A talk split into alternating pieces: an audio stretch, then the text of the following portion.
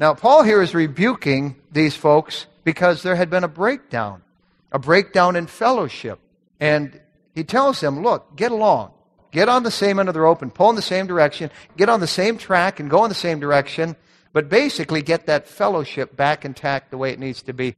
We've had issues in the past quarter century, but we've gotten through them. I know the devil has a bullseye in this church. And in the next 25 years, we can expect him to attack us, can we not?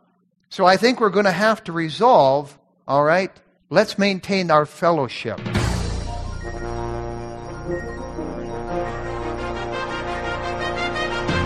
The Bible says that the gospel of Christ is the power of God unto salvation. Welcome to Pulpit Power, featuring Pastor Tony Skeving, Senior Pastor of Fargo Baptist Church in Fargo, North Dakota.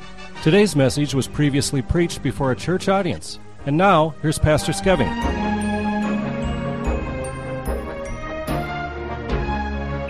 Well, let's take our Bibles, please, and turn to 1 Corinthians chapter 6. 1 Corinthians 6. We've been in a series on pausing to ponder, and, and at this juncture of our church's history, there are some things that I think need to be covered before we go into the next phase of ministry here. Uh, this is kind of a historical time for us, and I'm excited about it, but there are some things that I feel as a church we need to shore up. Not that I see problems, but, but I think they need to be reinforced in, in order for us to go higher for Christ. And this one is very important today. I, I want to deal with maintaining fellowship. In other, in other words, getting along not only with each other, but people outside of these four walls. In 1 Corinthians 6, and in verse number 1, Paul's addressing a local church at Corinth. He says, Dare any of you having a matter against another go to law before the unjust and not before the saints? Do not you know that the saints shall judge the world? And if the world shall be judged by you, are you unworthy to, to judge the smallest matters? Know ye not that we shall judge angels. How much more things that pertain to this life? If then ye have judgments of things pertaining to this life, set them to judge who are least esteemed in the church. I speak to your shame. Is it so that there is not a wise man among you? No, not one, that shall be able to judge between his brother, but brother goeth to law against brother, and that before the unbelievers. Now, therefore, there is utterly a fault among you because you go to law one with another. Why do you not rather take wrong? Why do you not rather suffer or allow yourselves to be defrauded? Nay, you do wrong and defraud, and that your brother. Now, Paul here is rebuking these folks because there had been a breakdown, a breakdown in fellowship. And he tells them, look, get along. Get along. Get on the same end of the rope and pull in the same direction. Get on the same track and go in the same direction. But basically, get that fellowship back intact the way it needs to be. And that's what I like to talk about maintaining fellowship. Let's pray before we begin and ask the Lord to bless. Father, we pray for your help now to listen carefully. And Lord, I pray that we would look within and then without. Father, that we would think of any associations we have, whether here or outside of these four walls, that might be in disrepair, that might need a bridge built back to that individual. Father, I just pray that you would show us what we can do to maintain healthy relationships, and Lord, as a result, have that fellowship maintained. We pray now these things in Jesus' name. Amen. Years ago, King Frederick of Russia was mortally ill. He was dying. He knew he was dying. He called to him his Orthodox priest and asked him how he needs to go out into the next life. And that priest mentioned that you need to have all relationships restored. Any problems, any broken fellowship, it needs to be mended. Well, he called his wife Dorothy to him and said, Dorothy, your brother in law and I have been on the outs for a long time. We've been bitter, bitter enemies. I want you to tell him that I forgive him, but I want you to wait until after I'm dead. Bottom line is, he hadn't forgiven him, had he? And that fellowship was still broken. Now, there are, there are few things I think more painful than a breakdown in fellowship, in relationships. I've been reading Genesis lately, and, and it's that time of the year when I, I kind of go through it. And I was reading uh, a while back about Abraham and Lot. And Abraham was, of course, the uncle of Lot. Abraham was rich, and, and, and Lot had become rich, but kind of by sliding along on Uncle Abraham's shirt tail. And, and it came to a, a parting of the ways because there had been a breakdown in relationship between them. Their herdsmen actually were the ones who weren't getting along. In Genesis 13 and verse 7, it says there was a strife between the herdsmen of Abraham's cattle and the herdsmen of Lot's cattle. And the Canaanite and the Perizzite dwelt then in the land. And Abram said to Lot, Let there be no strife, I pray thee, between me and thee, and between my herdsmen and thy herdsmen, for we be brethren. Notice Abraham, the mature one, notice what was going on there, and notice that it mentions the Canaanite and the Perizzite were watching this. That little excerpt there in the middle mentions the Canaanite and the Perizzite dwelling in the land, as if to say, this isn't a good testimony. You guys shouldn't be doing this. And so the Lord adds that to the scripture. And so Abraham says, look, let there be no strife between us. Now, Abraham was mature. Uh, he was above this. And, and it doesn't even tell us that Lot was part of it, but it was the herdsmen the redneck herdsmen, if you were, that, that kind of were immature and, and, and were fighting amongst themselves because contention's a sign of immaturity. It really is. Show me somebody who's always getting in, into a scrape, and I'll show you on somebody who's not very mature, especially if they claim to be saved. You know, I know folks and they talk about how easygoing they are. Oh, I'm easy to get along with that kind of thing, and, and yet they're continually in scrapes. And they're showing they're not easygoing, and they're showing that they're immature. Now, maturity is, is really has nothing to do with age. It has nothing to do with whether you're in your 70s and your 80s. I know folks, they're up there in those years, but they still uh, start fires all the time, if you know what I mean by that. And they still uh, swash through a mud puddle instead of going around it. And they stir things up. And I'm telling you, you get weary after a while of putting those fires out and cleaning those situations up. It's so unnecessary there's relationships that need to be worked on, basically. And Paul is writing to the church of Corinth here, and he's telling them that. Now, the church of Corinth was not a spiritual church, it was the most carnal church in the New Testament. And there are all kinds of things going wrong in that church that we could talk about. But there was one thing that was, that was almost unthinkable. In fact, the chapter before was even worse, but this one was almost as bad. And they were suing each other. So it'd be like two members of this church, Fargo Baptist Church, going to court hiring attorneys, and suing each other. And Paul said that's so wrong. He says in verse 1 Dare any of you having a matter against another go to law before the unjust and not before the saints? Do you not know that the saints shall judge the world? And if the world shall be judged by you, are you unworthy to judge the smallest matters? He's telling us here that we're going to judge, be giving, given positions of authority and rulership in the world to come by the Lord. And so, how much more should we be able to handle little matters between each other down here? He says in verse 3 Know ye not that ye shall judge angels? How much more things that pertain to this life? If then you have judgments of things pertaining to this life, and then he gives them a little formula, little procedure, set them to judge who are least esteemed in the church. So that would be like Richard and Donnie and guys like that. No, just kidding. But he said, just put some folks who are, are just common people in the church, he said, and, and, and let them judge. He said, I speak to your shame. Is it so that there's not a wise man among you? No, not one that shall be able to judge between his brother?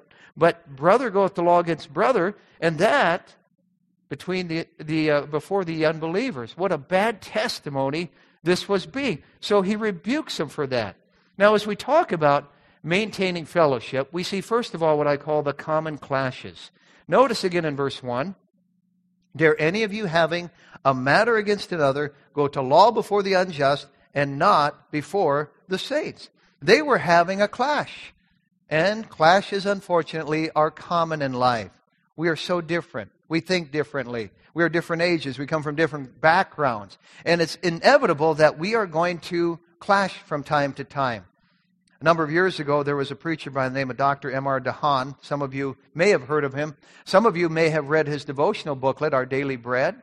Uh, it was around, and I think still is, has been for years. He wrote many of the articles in that little devotion, morning devotional booklet, uh, Our Daily Bread. And, and, one day, Dr. DeHaan was kind of hard on his wife, Priscilla, before breakfast. Uh, he came down on her about something. He was not very Christ like. And so it was a very quiet breakfast. They just sat across from each other, his wife fighting back tears and felt really bad, and, and him being stubborn and so on. They got up from the breakfast table, and she did what she did every morning. She went to do her morning devotions, and she actually used our daily bread and uh, sat down to read her devotions. And as she was reading through the devotion of the day, she began to just weep, and, and then she began to sob. And, and finally, Dr. DeHaan came over, and he, he said, What's the problem? She just held up the devotional booklet to him. And the devotion of the day was one that was written by him. And it was about being kind and forgiving and long suffering and forbearing. And he said, as he read it, he recognized it and his heart smote him. He said, I felt about an inch tall and I realized it's harder to practice what you preach than to preach it and how true that is. Clashes are common, folks. The Bible has this expression, think it not strange. Now, we tend to be idealistic, don't we? And we tend to think that Bible Christianity back in Bible days was perfect. There was a show when I was growing up called Time Tunnel. How many remember Time Tunnel? You would really have to be a trivia guy to remember this. The, the guy would go back in that thing and he'd dive into it and he'd twirl around and, and he'd go back in time. If we could go back about 20, 19 to 20 centuries, back in the Time Tunnel, what kind of things would we find in that first century church? You know, if you turn to Acts, keep your place here, but if you turn to Acts chapter 6, would we find that they had perfect doctrine? And perfect teaching and perfect preaching and perfect preachers and perfect fellowship? Is that what we'd find?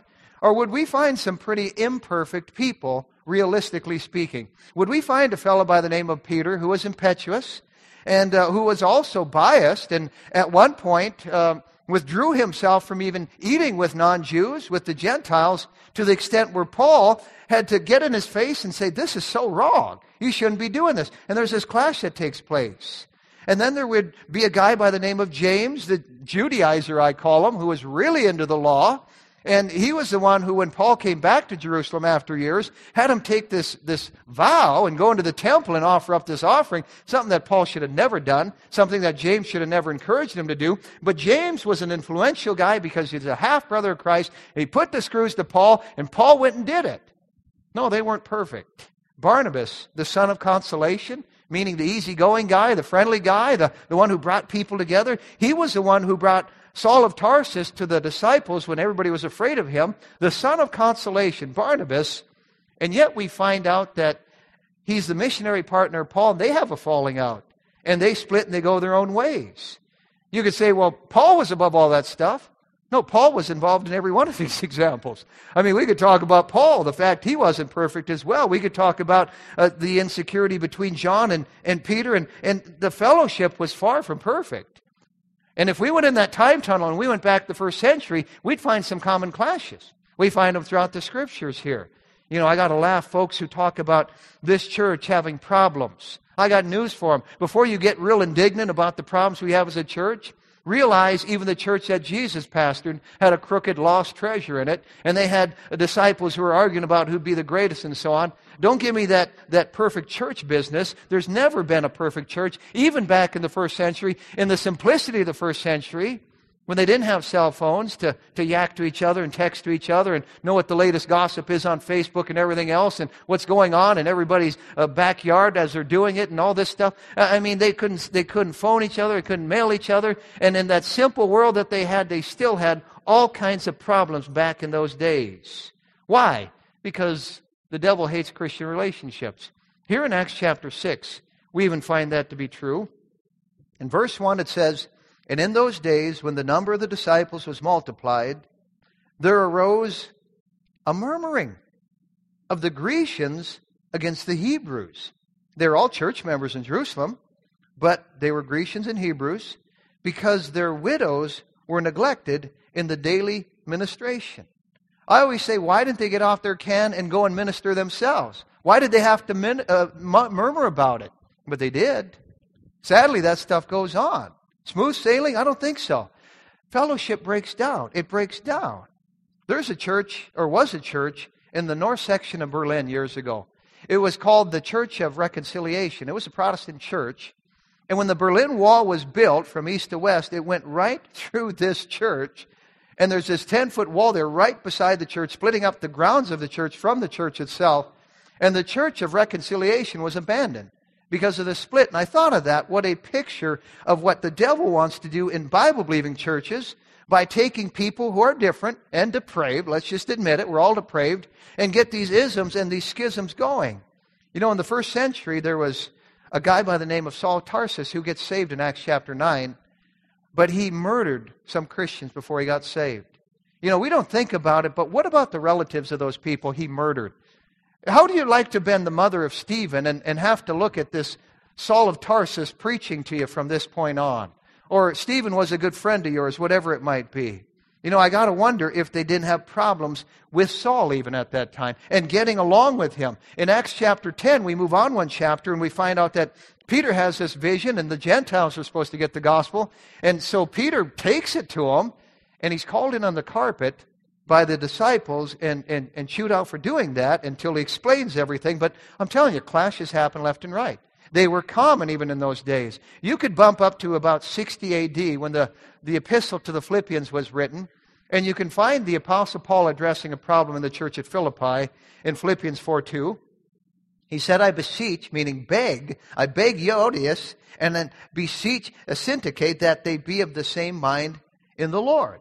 Here, apparently, were a couple of gals who were having problems, and they were fighting, but they were both church members there at Philippi. And then he adds, And I entreat thee also, true yokefellow, help those women which labored with me in the gospel. Step in and do something about this. Now, I've studied the word yokefellow because we think of it as an adjective or a description of some guy. But yokefellow was actually a name of somebody.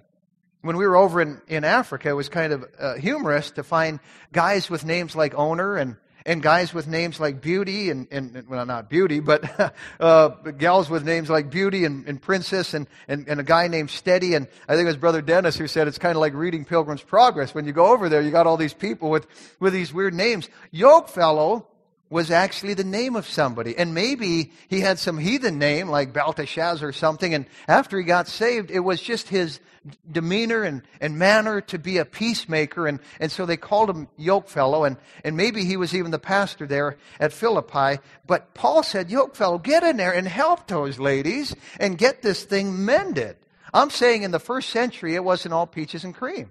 They had these common clashes because it's always been that way. You know, I, I'm thinking of a fella, and I give him a hard time. I, I tell him he's older than dirt, and, and he is. He's got to be at least 100, but there he is, and he's sitting out there. And, and he's been around a long time, but he actually grew up in, in churches that had clashes, and him and I have talked about this. And, and it, almost, it almost discouraged him to the place of giving up on the whole church thing. I can't tell you how many times he said he, he's so thankful for what we have here, and he loves it here, even last Sunday. But, but there are churches and, and they have problems, and we're not a, above that because people are going to clash with people, and, and people are going to clash with staff, and staff's going to clash with staff, and staff's going to clash with pastor, and, and, and people clash with people because people are people. That's the bottom line. So, common clashes, first of all, we see those, but secondly, let's talk about the carnal causes of this. Why does this happen? James 4 1 it says, From whence come wars and fightings among you? Come they not hence, even of your lusts that war in your members? In other words, from the inside out. Where does this stuff come from? Well, our depraved hearts. Where come these wars and fightings amongst us? Come they not hence, even of your own lusts that war in your members? That's another reference for our bodies. And, and so basically, shame on us. We are the carnal cause of it. Notice here, back in 1 Corinthians chapter 6 again, and in verse 6, Paul says what the problem is.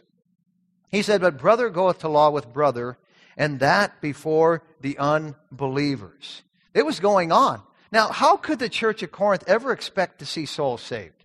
How could they ever expect to see God's power on them as a church? We forfeit God's power when we have schisms and, and divisions and bitterness and problems with people and, and, and broken relationships. In fact, in Matthew 18 15, Jesus said, Moreover, if thy brother shall trespass against thee, go and tell him his fault between thee and him alone. If he shall hear thee, thou hast gained thy brother. He even adds in chapter 5, verse 24, Leave there thy gift before the altar, and go thy way, first be reconciled to thy brother, and then come and offer thy gift. He says, make it right, lest you forfeit the power of God. Now, what are some of the, the common causes of these, these falling outs? Well, we've looked at one already, and that's immaturity. Those herdsmen there of Lot, uh, those, those Grecian widows there and, and, and their relatives there in Acts 6. And, and really, they were part of the problem instead of part of the solution. I think we should all ask ourselves are we part of the problem or are we part of the solution? Do we put out fires? Do we start fires?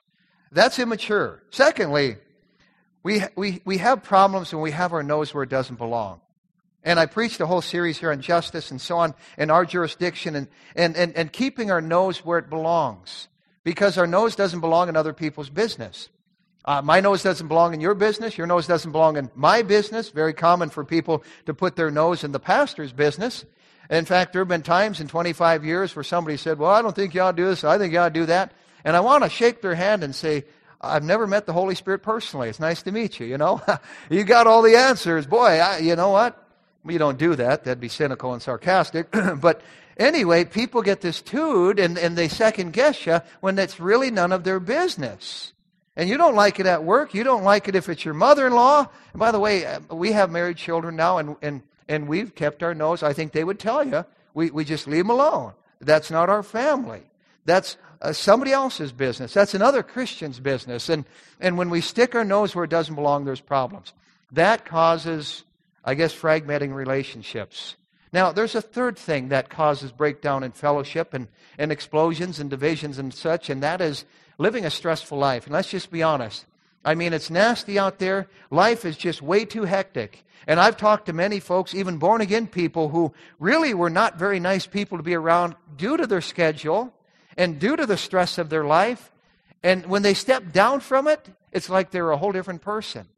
You know, I don't think my dad would mind my saying this, but when when we were growing up, he had nine kids to feed, and boy, he had uh, his own business. He had sideline things like apartments. Just and he told us, he said, it was just keep food on the table, guys. And and he had so many uh, irons in the fire, and it was stressful for him, and he was intense.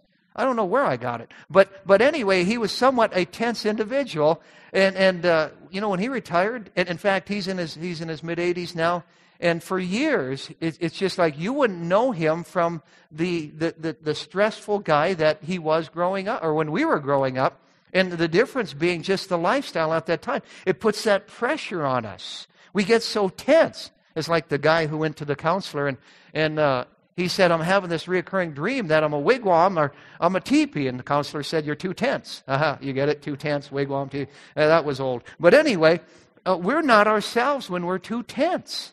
Bottom line, I'm not. And so we can kind of not be very easy to get along with. There's a fourth thing that can cause, I guess, strife between two people, and that is burnout. That is fatigue. That is it's getting to the place where you just feel like, leave me alone. I, I, I just, Leave me alone. That's where Elijah got to. Elijah just wanted to be alone. He goes out in the desert, and you ever feel like that? And he's disillusioned. He is pulling away. We get like this sometimes. We just get tired and we get we get crabby to be around. And by the way, when somebody's crabby, timing's timing's everything, okay? Let's use wisdom. It's not the time to push the envelope, okay?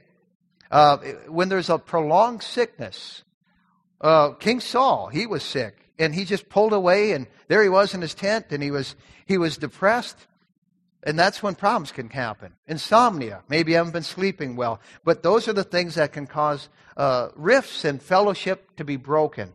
There's something else, and it's an obvious one. It's just nailed in the Bible: envy, envy.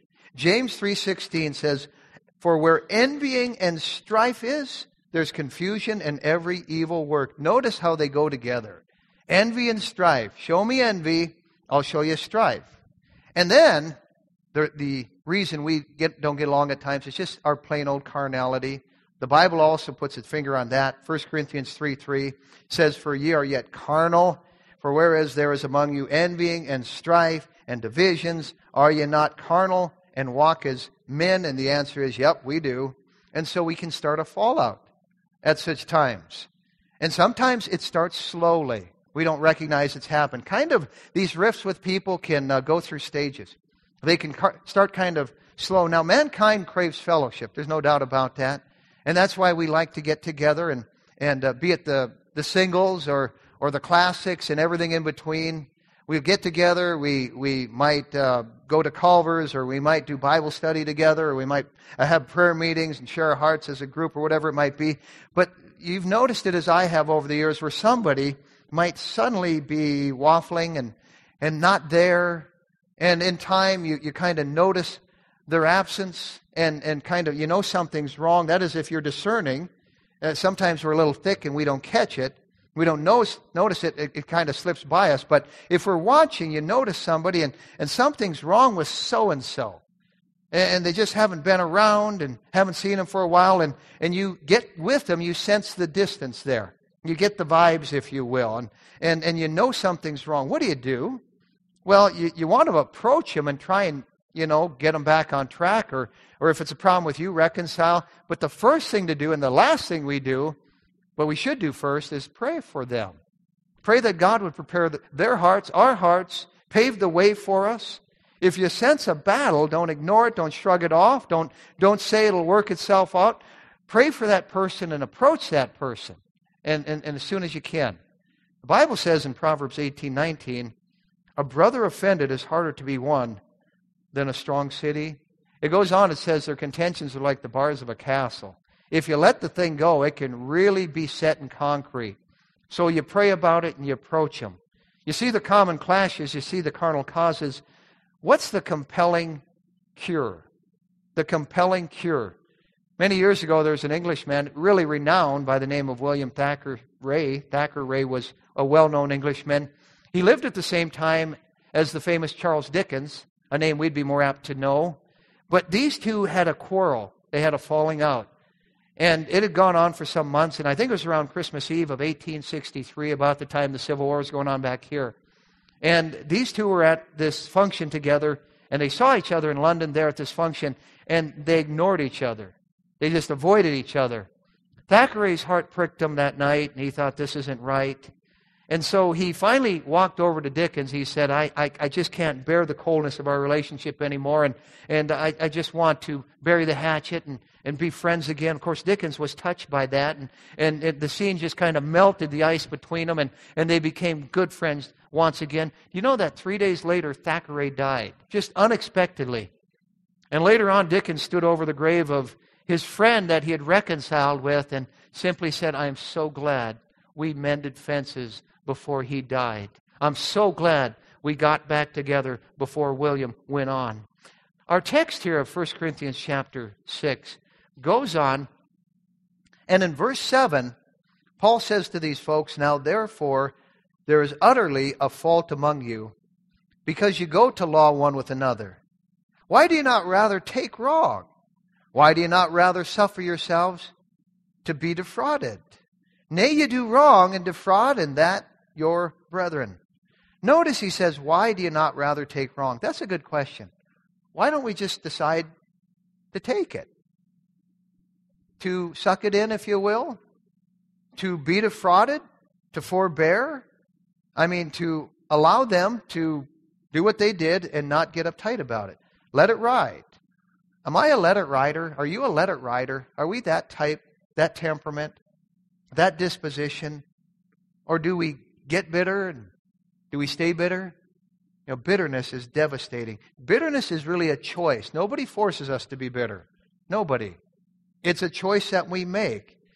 And it doesn't just invade one area of our lives. Oh, I'm just bitter about this guy. What happens, it, it, it pervades every area of our life. It really affects us more than we know. And Hebrews says that. And many others are contaminated as a result, the Bible tells us.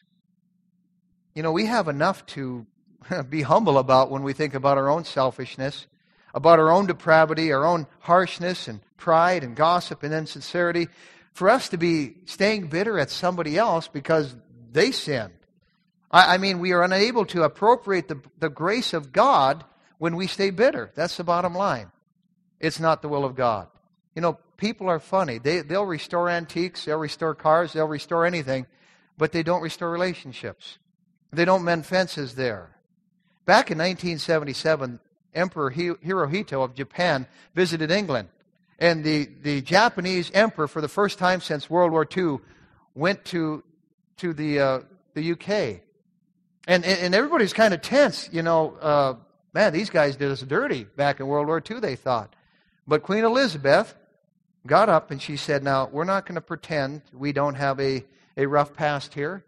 And we're not going to pretend that uh, we have had ill relations in the past.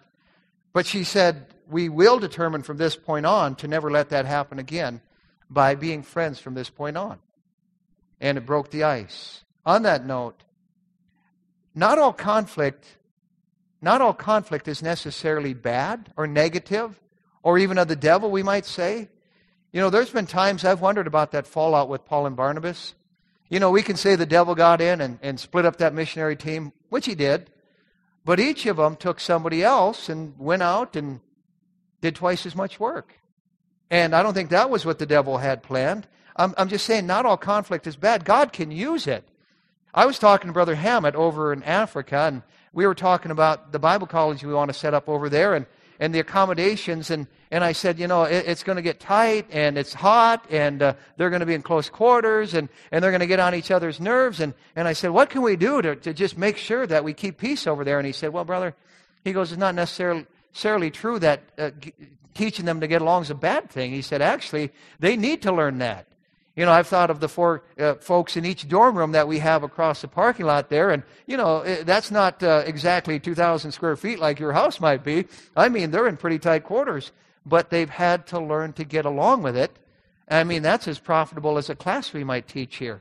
And so let them go over to Africa and let them fuss a little bit because they're at least going to learn how to get along. We need to learn how to get along. You know, parents try to patch up every little scuffle between their kids and, and, and, and, and get in there and break that thing up right away. You know, they're going to have to learn how to get along the rest of their lives. And I'm not saying let it come to fisticuffs and black eyes and everything else before we step in, but, but I mean, maybe they do need to learn how to get along first, learn how to work it out. You know, sometimes even fallouts in a church aren't necessarily a, an evil thing, they can result in a healthier church. If, if, uh, if there's a purging that takes place, if there's somebody that was quenching the spirit that says, I'm out of here, well, that just strengthens the fellowship, actually. It purifies the church, it, it gets the power back on the church. But normally, when a problem takes place, it isn't a good thing. Somebody is in the flesh.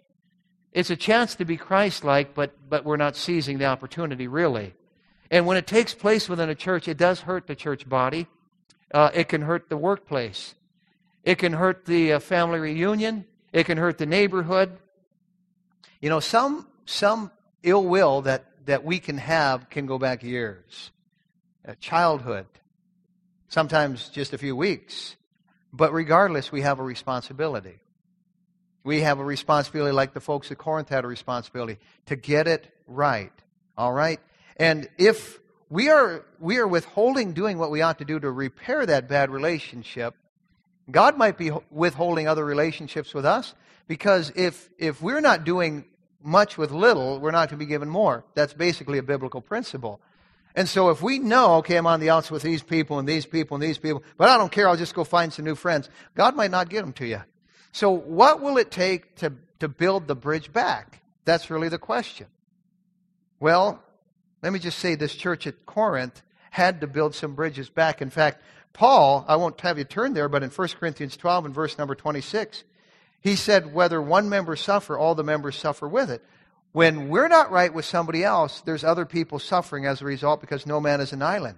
And in a church, especially where there's problems with two people, it hurts everybody. It affects the whole body. Now, it's not a pleasant thing to confront. Confronting um, confrontation it's not something we volunteer for, is it? Well, I'll go in there, I'll, I'll mend that thing. No, we, we don't do that, but it needs to be done. And when it's done, we have some guidelines for it.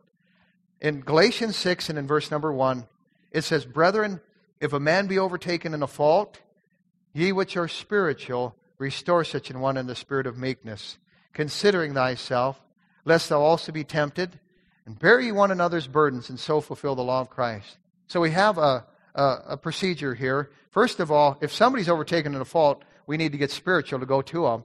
Don't be more backslidden than they are and think we're qualified to go straighten them out. It says, Ye which are spiritual, restore such an one. Secondly, in the spirit of pride and condescension and arrogance? No. In the spirit of humility, in meekness. And then it says, considering thyself.